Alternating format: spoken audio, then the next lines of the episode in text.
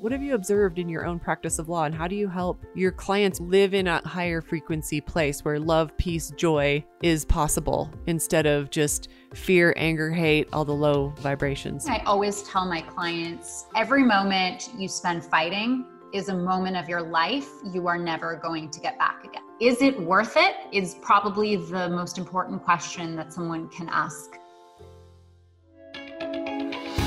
Ready to live at the higher vibrations, where peace, love, joy, and good health are the daily standard? That's what this show is all about. Welcome to Vibe. And here's your host, Robyn Openshaw. Hey everyone, it's Robyn Openshaw. Welcome back to the Vibe Show. It, it has never been more important to protect our high frequencies and to stay in the place of uh, love and happiness and calm uh, than it has been since March of 2020. I think we're all in this together and we are all having to find ways to navigate what is a really stressful situation for everyone in the US and in fact in the world. And so uh, this was a this this interview I'm doing today was a colleague of mine who's a physician knew that I was really interested in talking about high vibration divorce. And I, I think I said that out on Facebook somewhere. And he said, you know what? You should interview my wife. She is an attorney. Um, and so I got her bio and I connected to her and I decided to have her on the show. She's a, a UCLA uh, English major who went to law school and went to Southwestern Law School in Los Angeles. And she practices family law in Beverly Hills. She's also a yoga instructor, and she talks about how burned out she got in her job um, at a pretty young age. And and I'm not surprised about that because divorce lawyers have to listen to people griping about their ex spouse, and what they're doing is basically helping their clients navigate some of the worst conflict there is. Divorce is one of the worst life stressors that you can go through. And I had been wondering the last 11 years especially since I went through my own divorce, you know, probably getting closer to 12 years now. Um, how people do it who do a better job of it. So I ask Sarah in this in this interview questions about what her experience is working with clients who have children. Um, I'm going to be doing more with this, talking about my own experience and what I learned, uh, what I would do if I had it to do over again what I've learned from the fact that most of my friends for at least 10 years there are divorced. I'm in a relationship with another divorced person.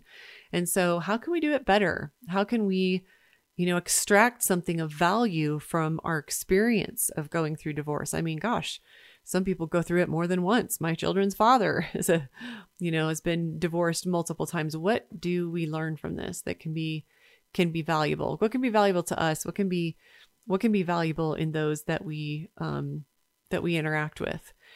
So Sarah is a yoga instructor um, for 20 years now, and she kind of combines that that um, yoga teacher energy with being a litigator. How opposite are those things, right?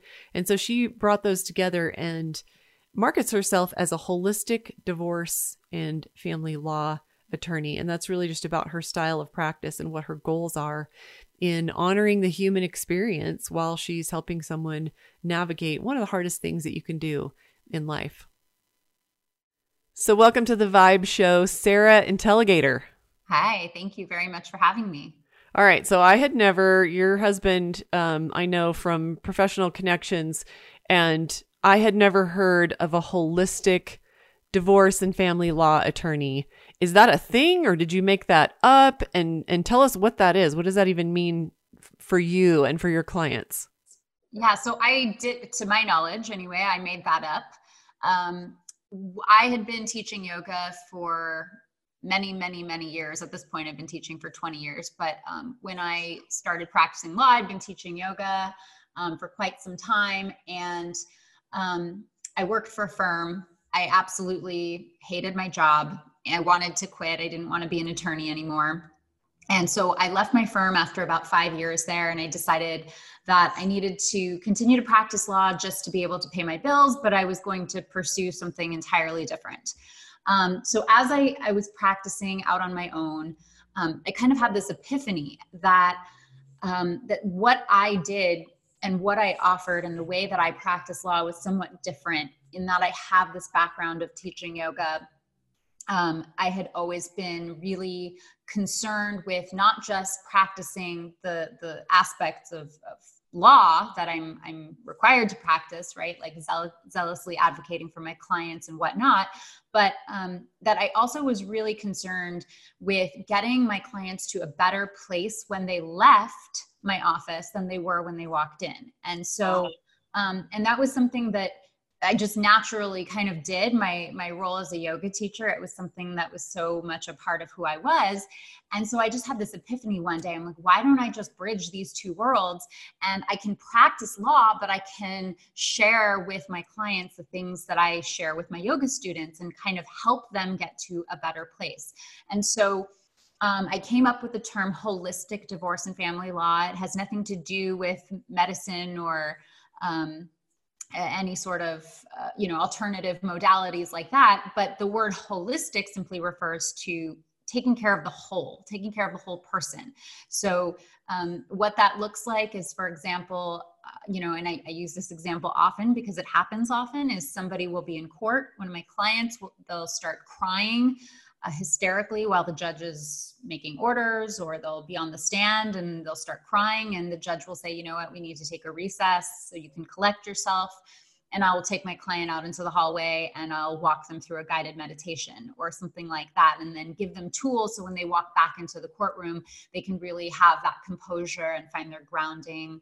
Um, but it, it could also mean just, you know, my client is not in a good place and i know that to get through the litigation they need to get some sort of professional help or, or something of that nature and so it's maybe referring them out to a specialist or somebody who can help them get through the process as um, painlessly as possible but uh, really just to, to handhold and to make sure that the human experience in the litigation process is honored and not lost that is really beautiful. I had assumed when I read that you're this holistic divorce attorney that you were going to, like, I was thinking, all right, since I'm a former therapist and I'm a divorcee who went through some terrible years, not not in the divorce, but after our divorce was quick and pretty painless. And he said, Hey, you raised these kids.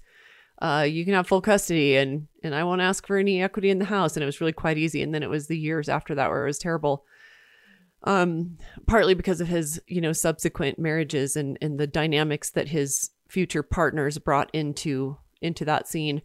But, you know, I was assuming that you were like going to tell your clients, "Hey, there's a whole family unit here. Your children are caught in the middle. Can I can I have your permission to advocate for them too?" Sort of the holistic uh, family thing.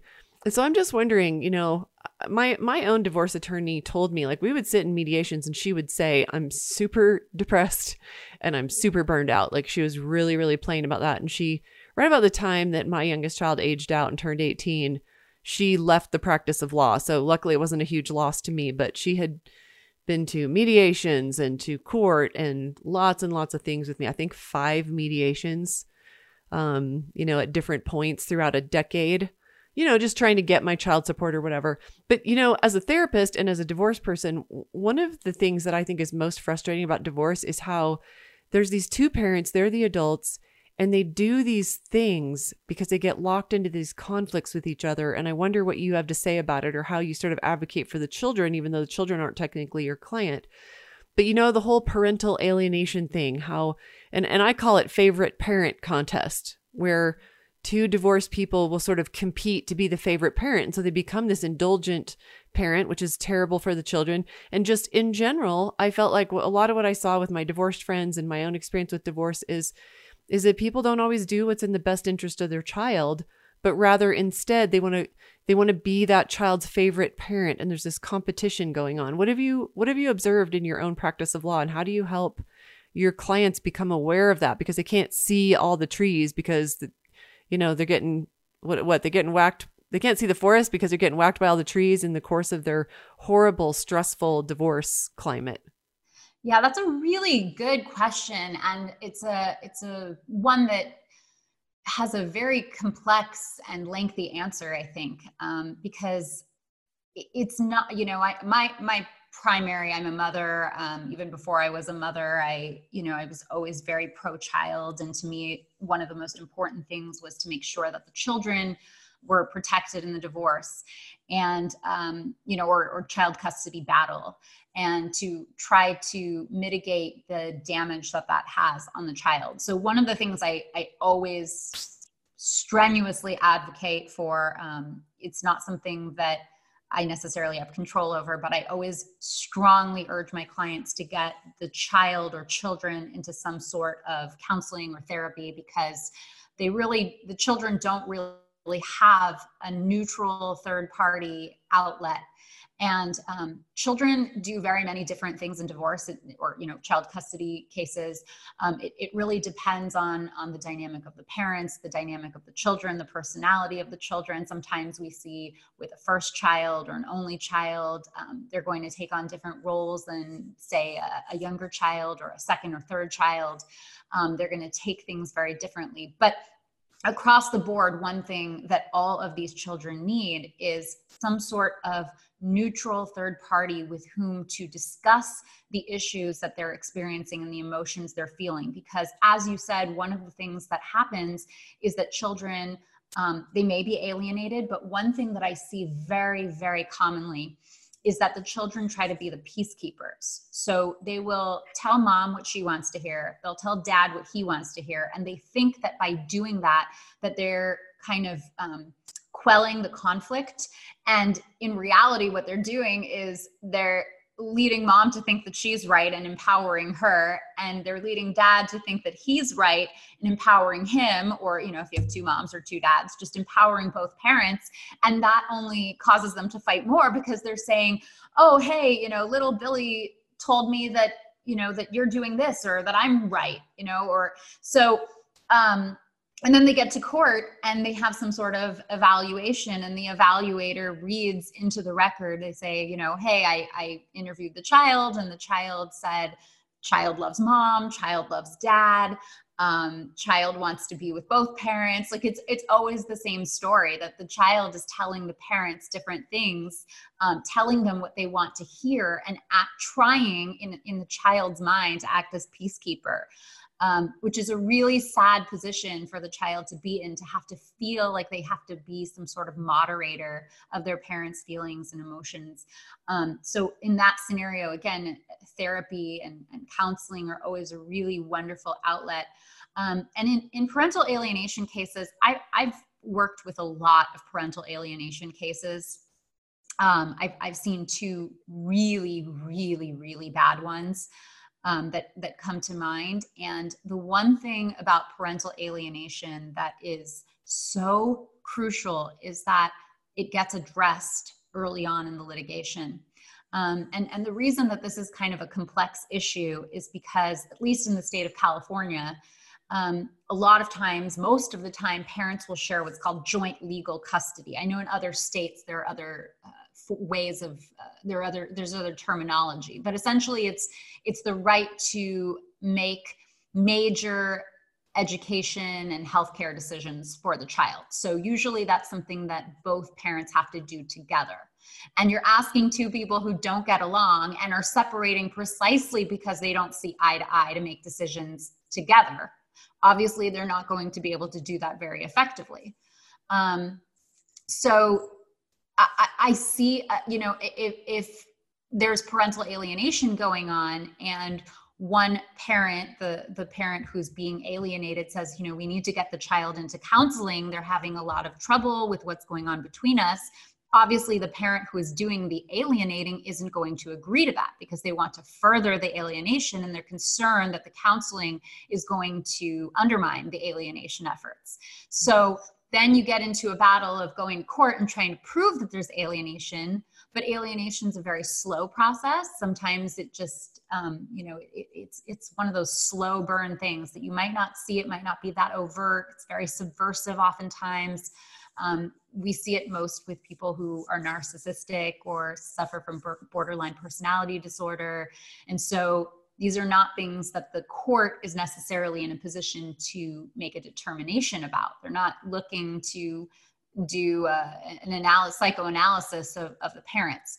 So um, the parental alienation issue is one that is is incredibly complicated and one that very sadly often gets to a point where um, before it's even noticeable and before something can be done about it, it's already gone too far. And I'm not sure if this answers your question so much. Um, I, I, I think the ultimate answer to all of these issues and what I personally do as an attorney um, is that I, I really try to urge the parents to get help for the child so the child has some sort of outlet um, because that's really the only thing that can be done. You know obviously both parents think they're doing what's best for their child and that's what they're fighting for or at least that's what they say.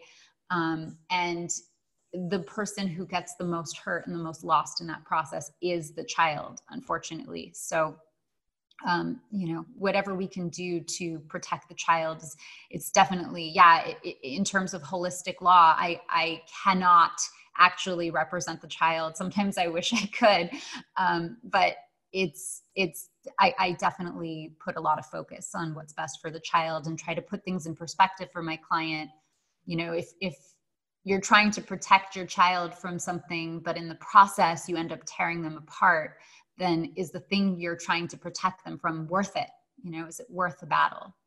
Yeah, I think it's so easy as a person in a divorce um, where your emotions are so high and you know in some divorces after a few years the emotion drains out of it is how i put it um, in my case it got hot it there wasn't that much in it when we got divorced and then it got hotter and hotter and um, for years um, just because of the strange dynamics, like I said, related to a third party.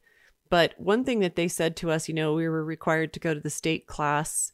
Um, and my then husband and I, even though we went at different times, we discussed it later and we both had the same teacher. And he said that a couple of funny things. And one of them was that has always stayed with me is that you have to remember when you're engaging with your child is that anything negative that you say about the other parent, you have to remember that child is made up of 50% of that person's DNA.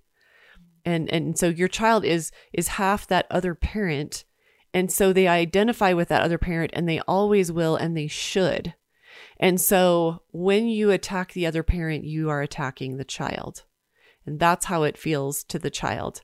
And I, and I thought that was very, that really just pierced me in the heart and before I was even divorced, I just decided to get really, really clear on that and remind myself of that when I was having my moment with him and being like, why haven't I gotten any child support in three months? Or why don't you help me with anything? Why am I raising these kids by myself? Or whatever, you know, mental rant that I was on. Um, I always tried to come back to this child did not ask for this. This child, it's not her fault. Um, and I want to keep her out of it. And I don't, she's not my confidant. She's not my confidant about her, her dad. If I need to talk about her dad and vent somewhere, I need to go talk to a friend or a therapist.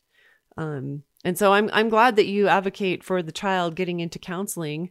Um, I had to do that, and each of my different children had a very different reaction to the divorce. And and I was warned by somebody that the child would have a delay. Some children will have a delayed reaction. I definitely saw that. I had one child. In fact, I'm interviewing her today. We're gonna we're gonna talk to her about what was divorce like because I'm diving into high vibration divorce.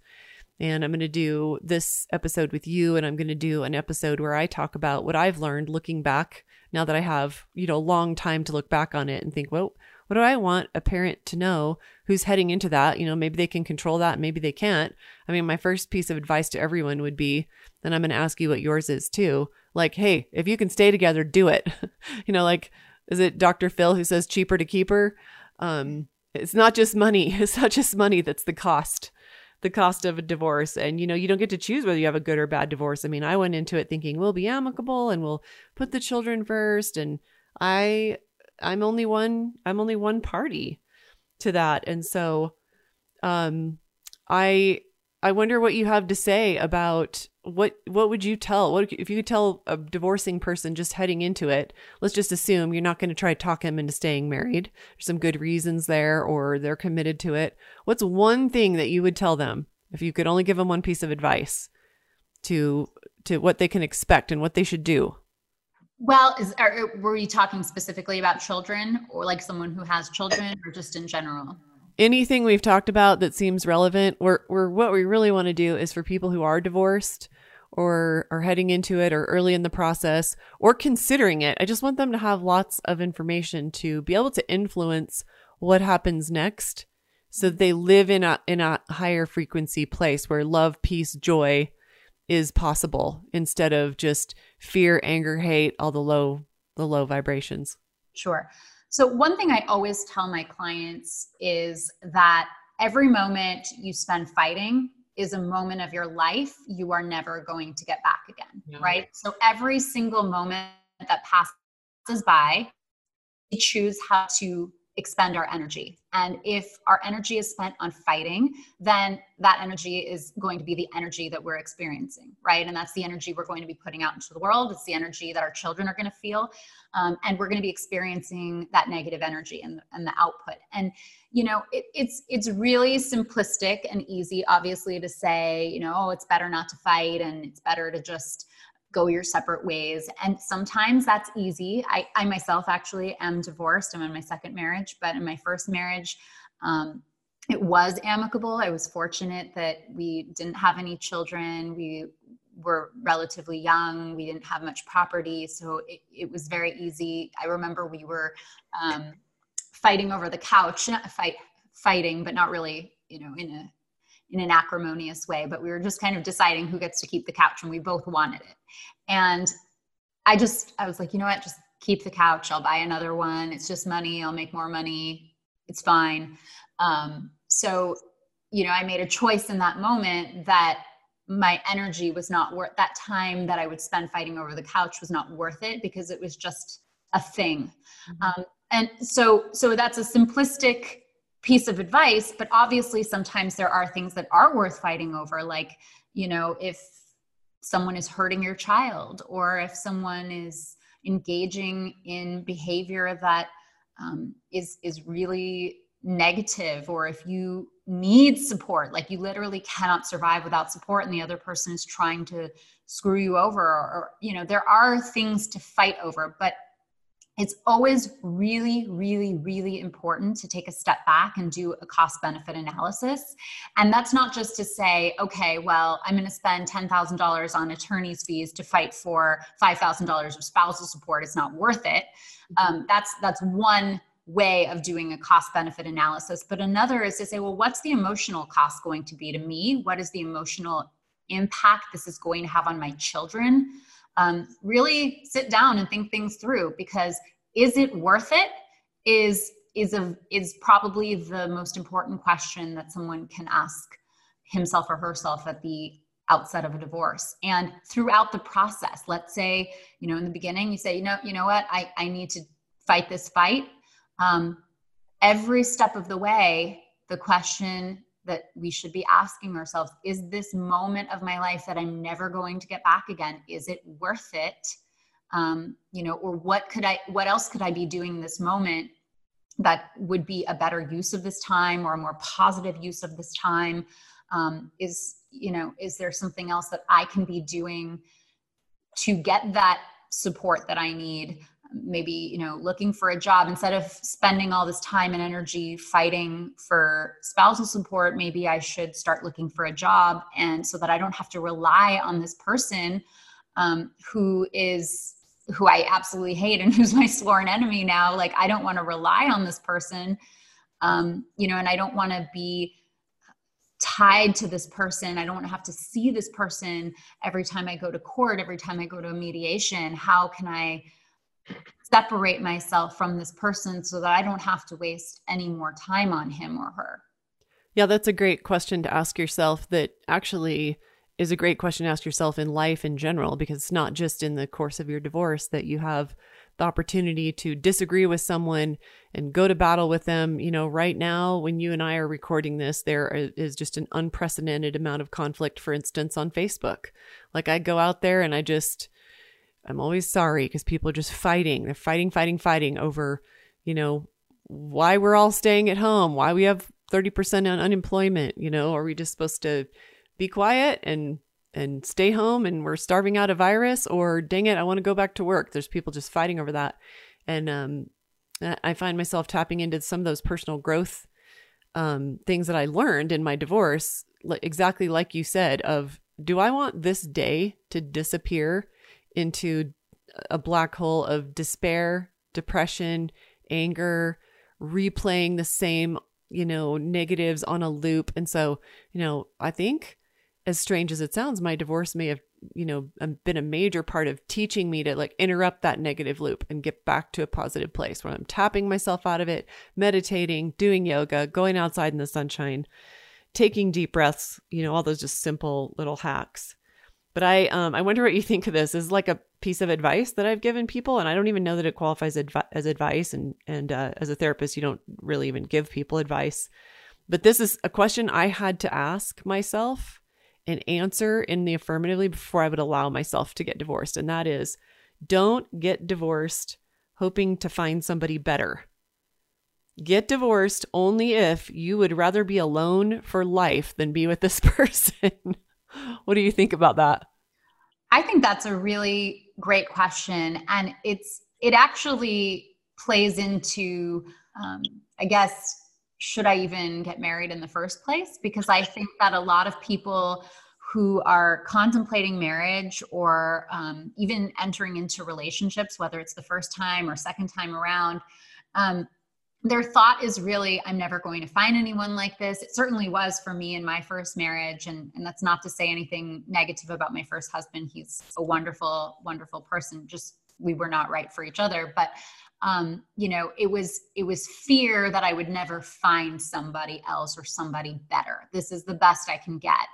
Mm-hmm. and um, in in relationships in general it's you have to be comfortable being on your own. You have to be you have to know your worth. You have to uh, you can't settle in other words. And so in in divorce um, i don't often find that people are looking for someone else i i find that people are actually faced with the inquiry am I willing to live with this for the rest of my life mm-hmm. versus what does my life look like without this? Right. And so it's it, it's almost like the question that you're asking more applies almost in at least in my my experience to people who are um, looking to get into a relationship or get into a marriage versus um, someone who's already in one.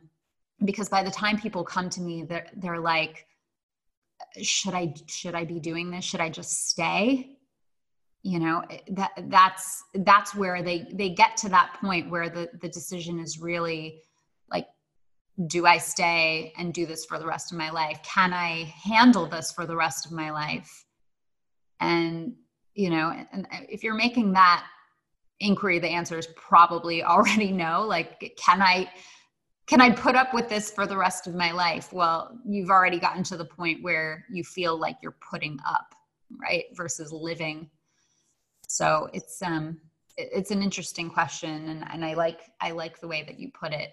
Yeah, I think that in March 2020 and beyond, as we find ourselves in a very new place in our history, I think a lot of people who wanted to get a divorce are going to decide to work it out just because of financial factors. And I think uh, they'll need to work on their relationship rather than rather than getting a divorce. But tell us, even though you work with failing relationships and people who want out of their relationship, what from your vantage point are the the top reasons relationships fail? I mean, we could probably all tick them off on our fingers from what we heard from the research, but what are you seeing? Why do relationships fail? I think that for the most part, relationships fail because people fundamentally get into them for the wrong reasons. Um, they pick the wrong partner because they're looking for the wrong things and they find exactly what they're looking for, right? So if you're getting married because, or you're getting into a relationship because you want that fairy tale wedding, um, then you're going to find anyone anyone will do right? It's not just like i'm i'm not looking for the right person for my life. I'm looking for the person who will wear a tuxedo on this day and stand and pose in the photos. Um, that does not make for a long lasting relationship. Or people neglect to identify um, their fundamental values.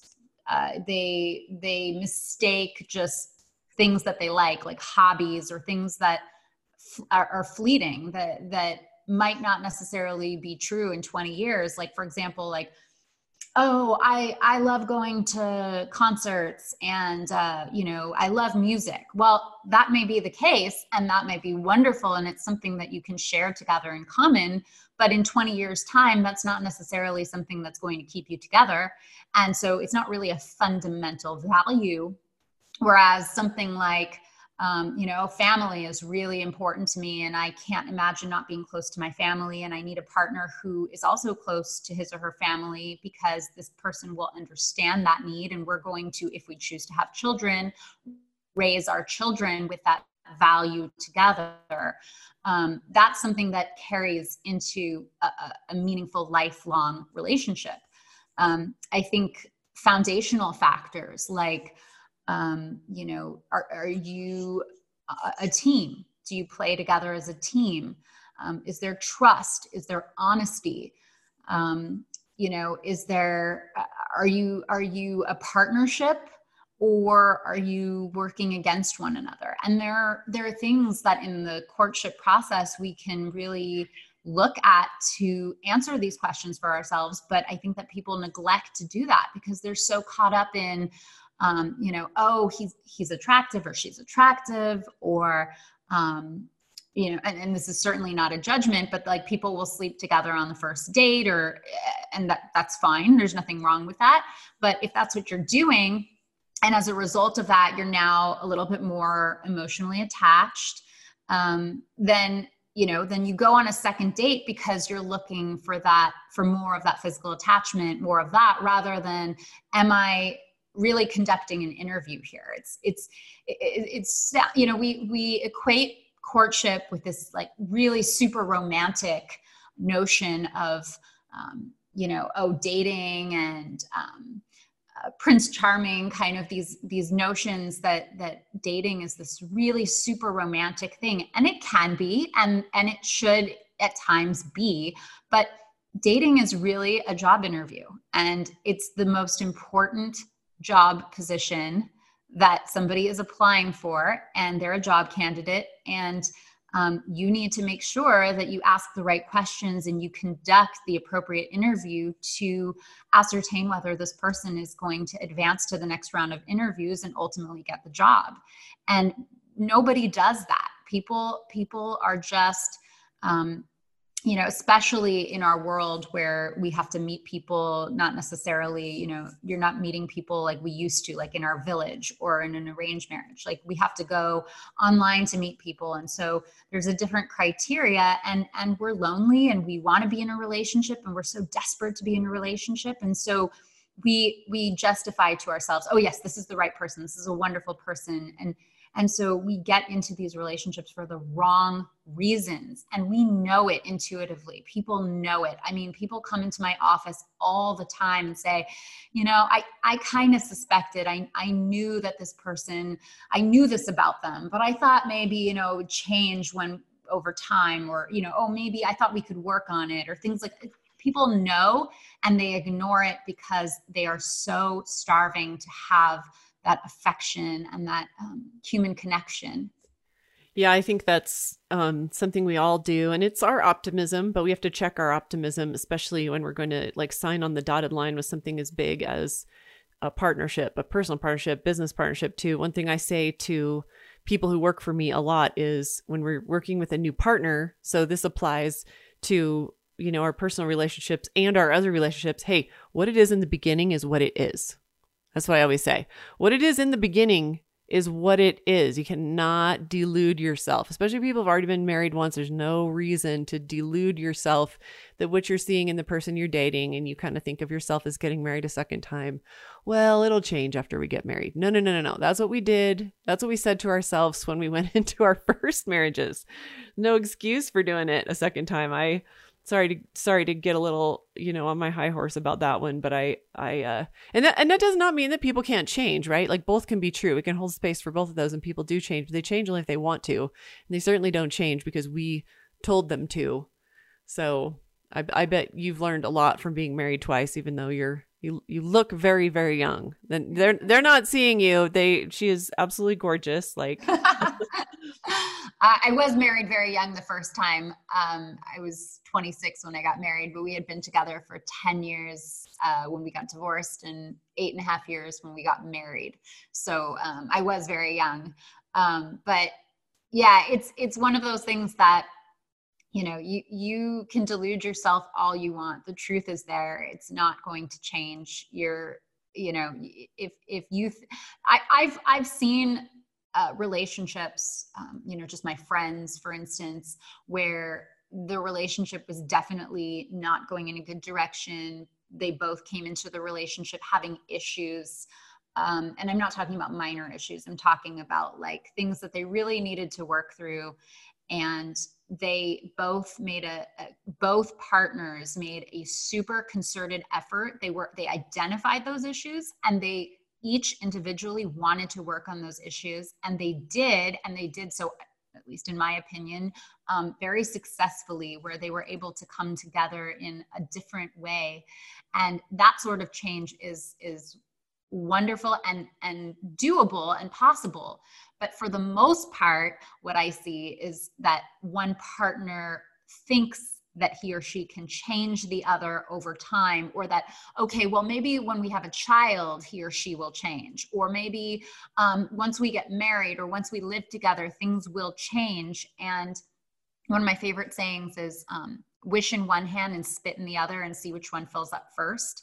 And so it's it's kind of that that's sort of what it what it is is like it's it's not going to happen if if you're the one who thinks you're going to change the person it's it's not going to happen. They have to want to change and even then there's only a limit to that. They are who they are. They're a fully formed human being who came into this relationship with their own experiences and those experiences shaped who they are. That's you you know it's who they are at their core.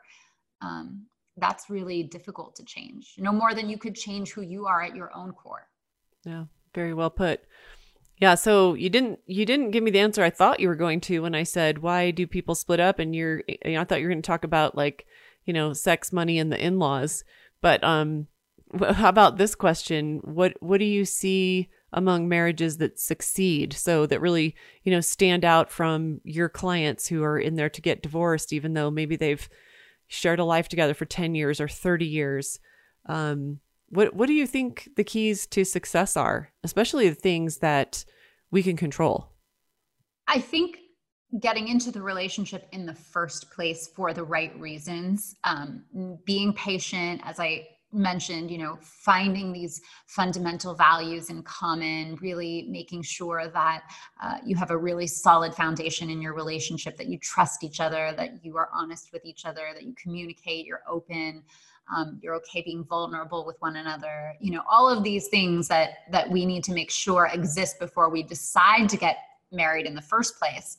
Um, but i think that one of the biggest things that i see in relationships that succeed um, which i kind of work backwards from where they went wrong but i i feel that it's people who work extraordinarily well as a team. There's a give and take um, it's not one sided.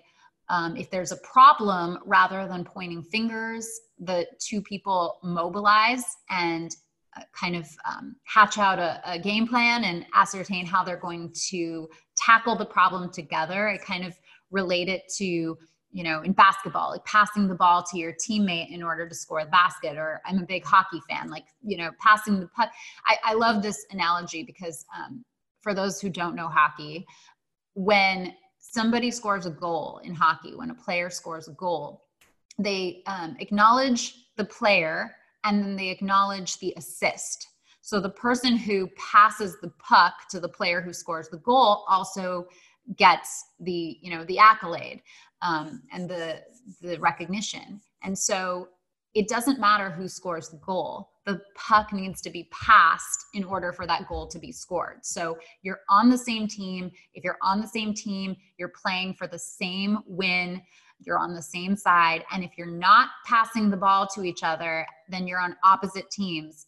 You're not playing together. So I think it's so crucial. And, and in those relationships that succeed. It doesn't mean there aren't fights. It doesn't mean there aren't ups and downs. Of course, there always are, but it's not about you know how things are when when times are good because obviously everyone has a good time when things are good. You know i can go out with my friends and have a great time. That doesn't mean that those friends would be right life partners for me. Mm-hmm. um, it means that you know how successfully do we work through challenges together to overcome obstacles and get to the other side? I like that. So just in the spirit of higher vibration divorces okay of course we'd love for families to all stay together but we're realistic. Um, talk a little bit about just kind of a, a last a last thing to explore here you and i. How can litigants, people seeking a divorce, um, or if they have to go into a custody kind of a fight, how can they reduce that burden, that emotional burden that litigation really, it really does take a toll on them, on their children, and also like their wallets. A lot of people are, are broke at the end of their divorce. So tell, tell us what, what knowledge you have about that. I think part of I, I, touched on that a little bit earlier, which is you know choosing your battles, um, deciding whether or not the fight is worth it, your energy, um, whether we do a cost benefit analysis, um, financially speaking, but also emotionally speaking.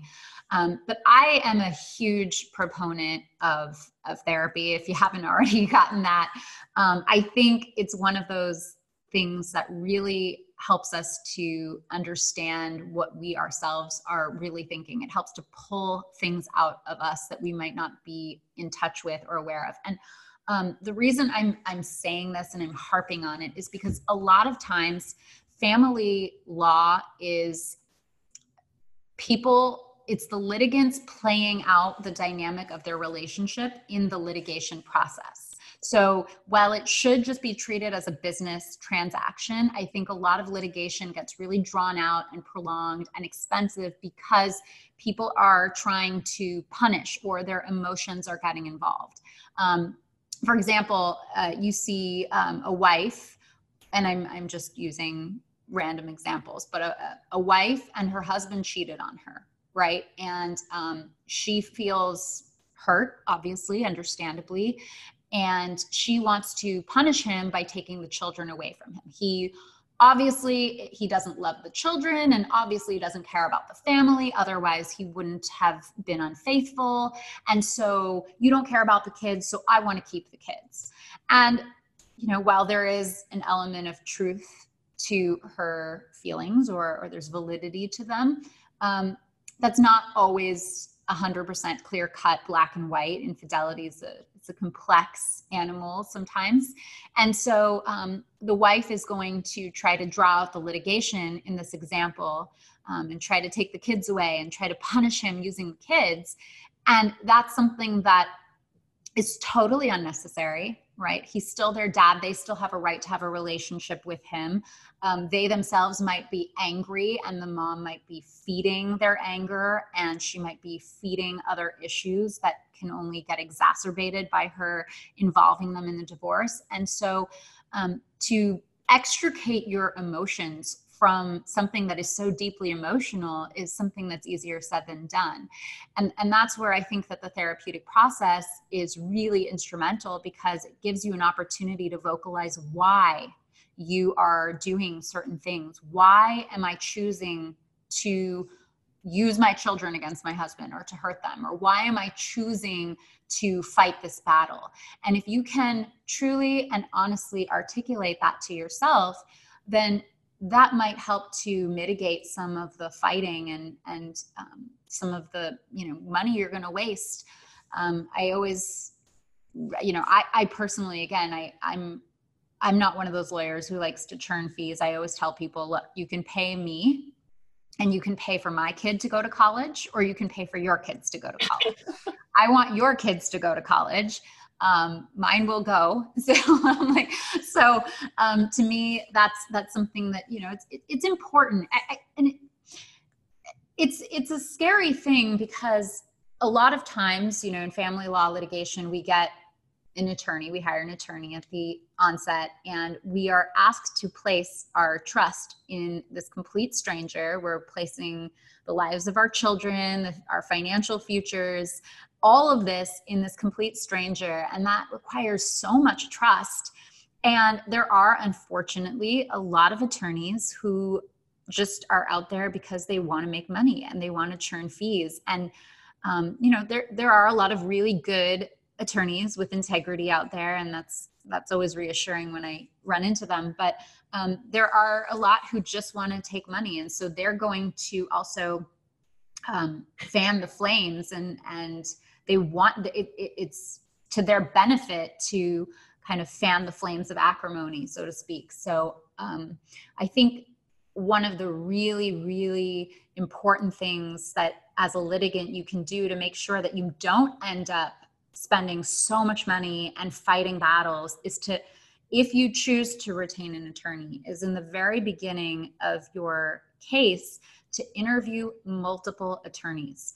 Um, even if you have to pay for those consultations, the amount that you're going to pay for those consultation pales in comparison to what you're going to spend on an attorney who churns fees yep. and doesn't get any results and makes your case so emotionally horrible that there is no turning back um, in your relationship with your you know your ex and your children and all of these things so interview a lot of attorneys and make sure you find someone who resonates with you and someone who has at least from what you can tell integrity and, and ask questions and, and don't be afraid to really go and talk to a lot of people get information because that is going to make that has the potential to make your divorce very costly. And once there's a lot of fighting um, you know you can you don't really go back. Like there there are very few people you know people come to my office for the most part and they always start out by saying you know i think this is going to be a really amicable case. I don't think it's going to be you know a battle. I think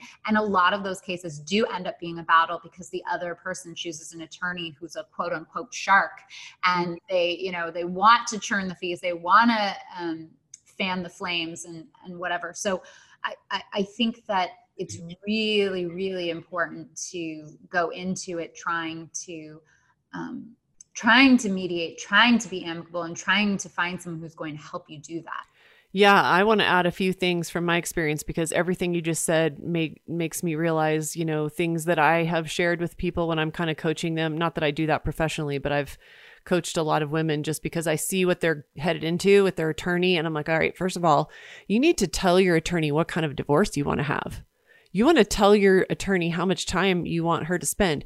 You need to not send an email every time you have a conflict with your ex spouse. You need to organize your thoughts and put them all on paper and take them to her in an organized fashion when you're ready to spend some, some 300 bucks an hour or 500 bucks an hour or whatever it is, wherever, wherever you live. Probably in Beverly Hills, it's probably 500 bucks an hour where you are. And here in Utah, it's more like 275, but it's still expensive for the vast majority of uh, of divorcing people. And so organize yourself and for sure interview them and also ask their clients that you know like did did they spend your money well? Were they honest with it? Did you did you feel overbilled?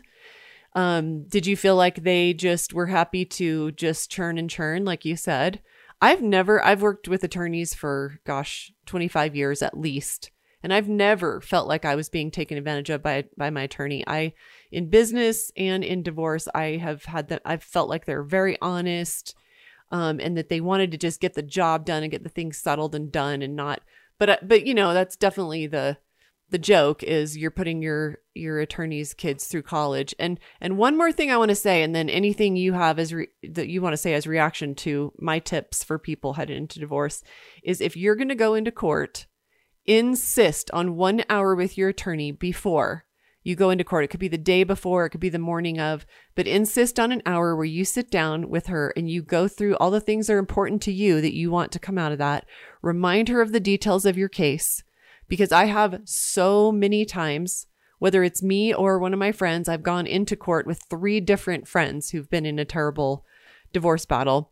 I have seen those attorneys think that they're going to settle outside the courtroom and then walk into the courtroom unprepared and just bluff their way through it and do a terrible job.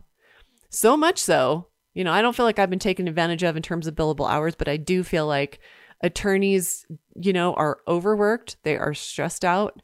They are, some of them really suffering from the negativity of the job that they're in. And I've seen them come into a courtroom and just, and, and also the, the cases before and after me.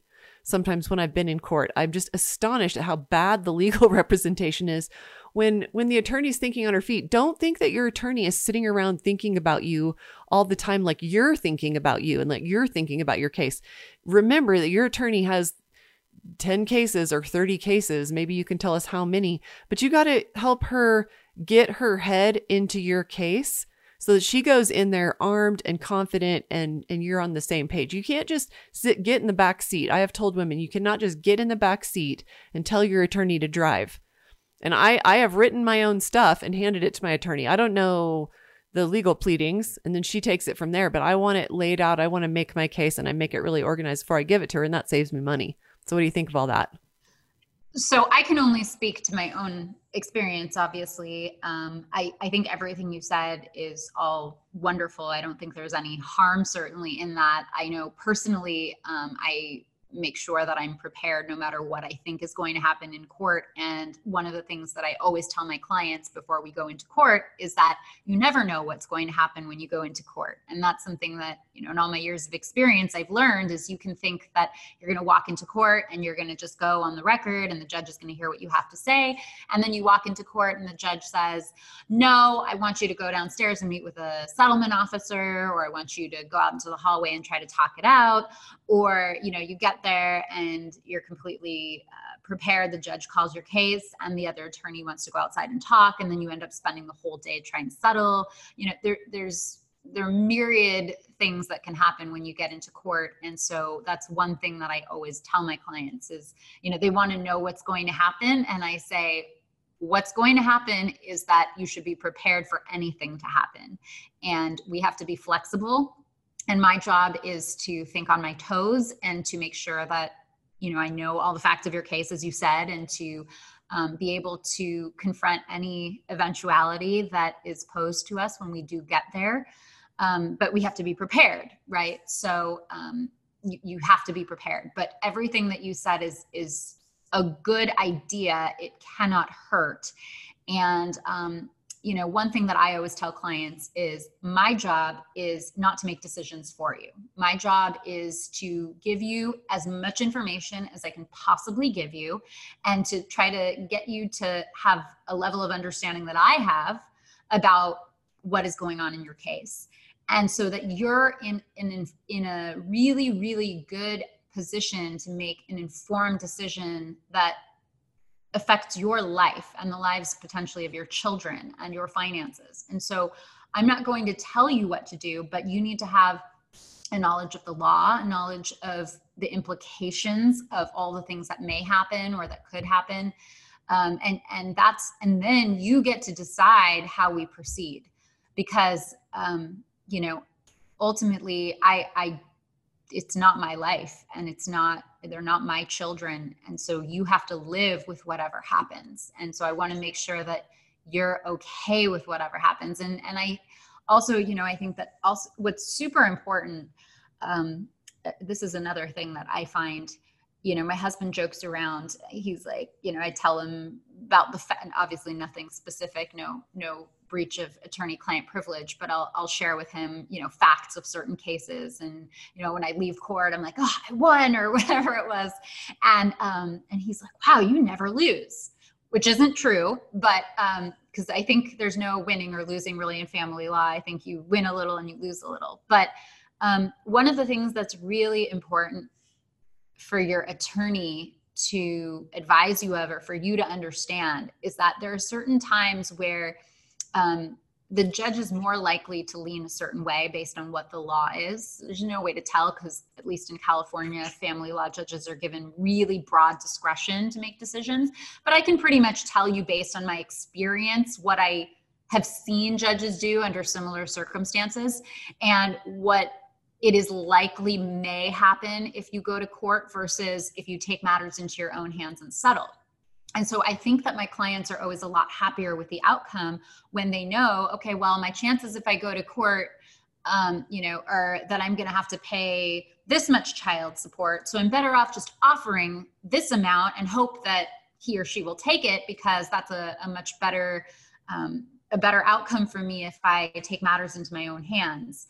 So really if you um, are, are faced with the with going to court or if you're in mediation um, think ask your attorney what i know you can't tell me what's going to happen if we go to court but in your experience what are the likely outcomes based on the law? What are the likely outcomes of what's going to happen if we go to court versus if we settle um, you know is this uh, is this deal that i'm taking is this a good deal compared to what what would i get if i went to court? What would happen if i went to court? And then there's that element of uncertainty. If you go to court there's never certainty.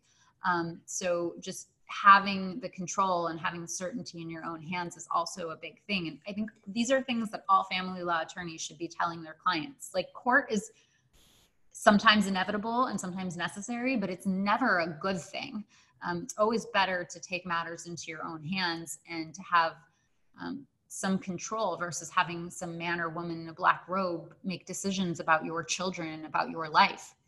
Yeah it truly is a strange a very strange uh, feeling to go in and have a man you've never met wearing a back, black robe you know make huge far reaching decisions. Um, you know i told and you know what you said really resonates anything can happen. I told my cousin that he had full custody of his children. His wife had left.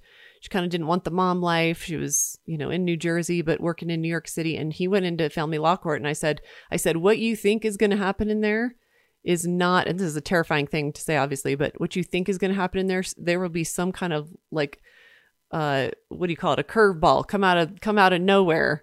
And he was just so, he came out of it and he said, uh, it was exactly what you said. And he said, for some reason, the judge fixated on that my little boy, who I think is four, needs a mama and gave full custody to my wife, ex-wife who didn't even want it. Now that's obviously like a really extreme one. And, you know, people who aren't even seeking you know, they're not even seeking full custody and get it in court is obviously a very strange circumstance. And I wasn't there. I don't know what happened, but he's he's a great guy, and he had been the stay at home dad and worked as a you know published by several different imprints, uh, an author, and uh, lost lost his kids in court, and said that was exactly what happened. Is something I didn't expect, something we didn't prepare for.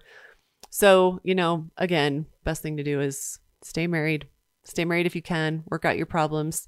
Somebody else somebody else generally is just going to have different problems and you got to you got to curveball coming out of right field instead of left field or whatever so i mean to, that, to that point um, you know, I, I see a lot of cases also because not everything is super acrimonious and terrible, and it's not all that. Mm-hmm. Um, just typically, people need lawyers when things get acrimonious, but a lot of times people come to my office just because they need to put together their judgment or to file paperwork or things like that, and they just don't know how to do it themselves. So I do see cases that are also amicable, and you know, obviously those cases where parents successfully co-parent and things like that. Um, make for the most successful uh, children of divorce and and those children come out obviously a lot better when their parents get along and they're able to co-parent. Um, but you know sometimes staying together and being in the house together and constantly fighting is worse for the children than deciding to get a divorce separating your households but then trying to keep things amicable trying to you know okay i'm it's my child's birthday. I'm going to invite my ex-husband to the birthday. You know, if he's moved on, if I've moved on, it's okay. That's just more love for the child. Our, our new spouses or new significant others are going to come and join. And it's just more love to give the child. The problem becomes when there are you know new significant others new spouses there's this element of jealousy and then that creates you know or competition or and it's it's sometimes it's the new spouse and sometimes it's the new partner who is jealous and starts to create problems. But in any event the, the whole thing is that if everyone can try to be adults and to try to get along and to try to co-parent and to put the emotions aside and just really do what's best for the children truly um, then sometimes those cases can be a lot better for the children than children sitting at home where the parents stay together and watching them fight and make little snippy remarks to one another all the time or um, you know that that's also not a great example of a relationship for children to grow up with. Yeah the the research shows that um, children of amicable divorces have better outcomes than people with um, who stay married but have a lot of conflict because they're saying snippy things to each other and then there's there's worse than that too so um, we learn how to love and how to be loved from our parents predominantly right? So if we and we learn how to be in a relationship by watching our parents. So if we're watching dysfunction then we're going to seek out that dysfunction later in life when we are old enough to to get into a relationship right? So sometimes seeing that two people can still get along and be amicable even if they're not together is a better example than being together and being at each other's throats all the time yeah so true that's a great point to end on. So I can tell that you're very high integrity as well as high vibration uh, divorce lawyer, and and it sounds like you've you know hit that burnout even only practicing law for 12 years and decided to shift your your practice and the way you do it and the way you engage with your your clients. So congratulations on that. It's very creative and and I love the whole idea of the holistic. So tell people where they can find you and where you practice law, where you can be found. Sure. Um, so my website is lafamilylawpractice.com. And my office is located in Beverly Hills, California. And all my information is on my website, lafamilylawpractice.com. Uh, thank you so much, Sarah. It was so lovely to talk to you today. Thank you. Thanks for having me.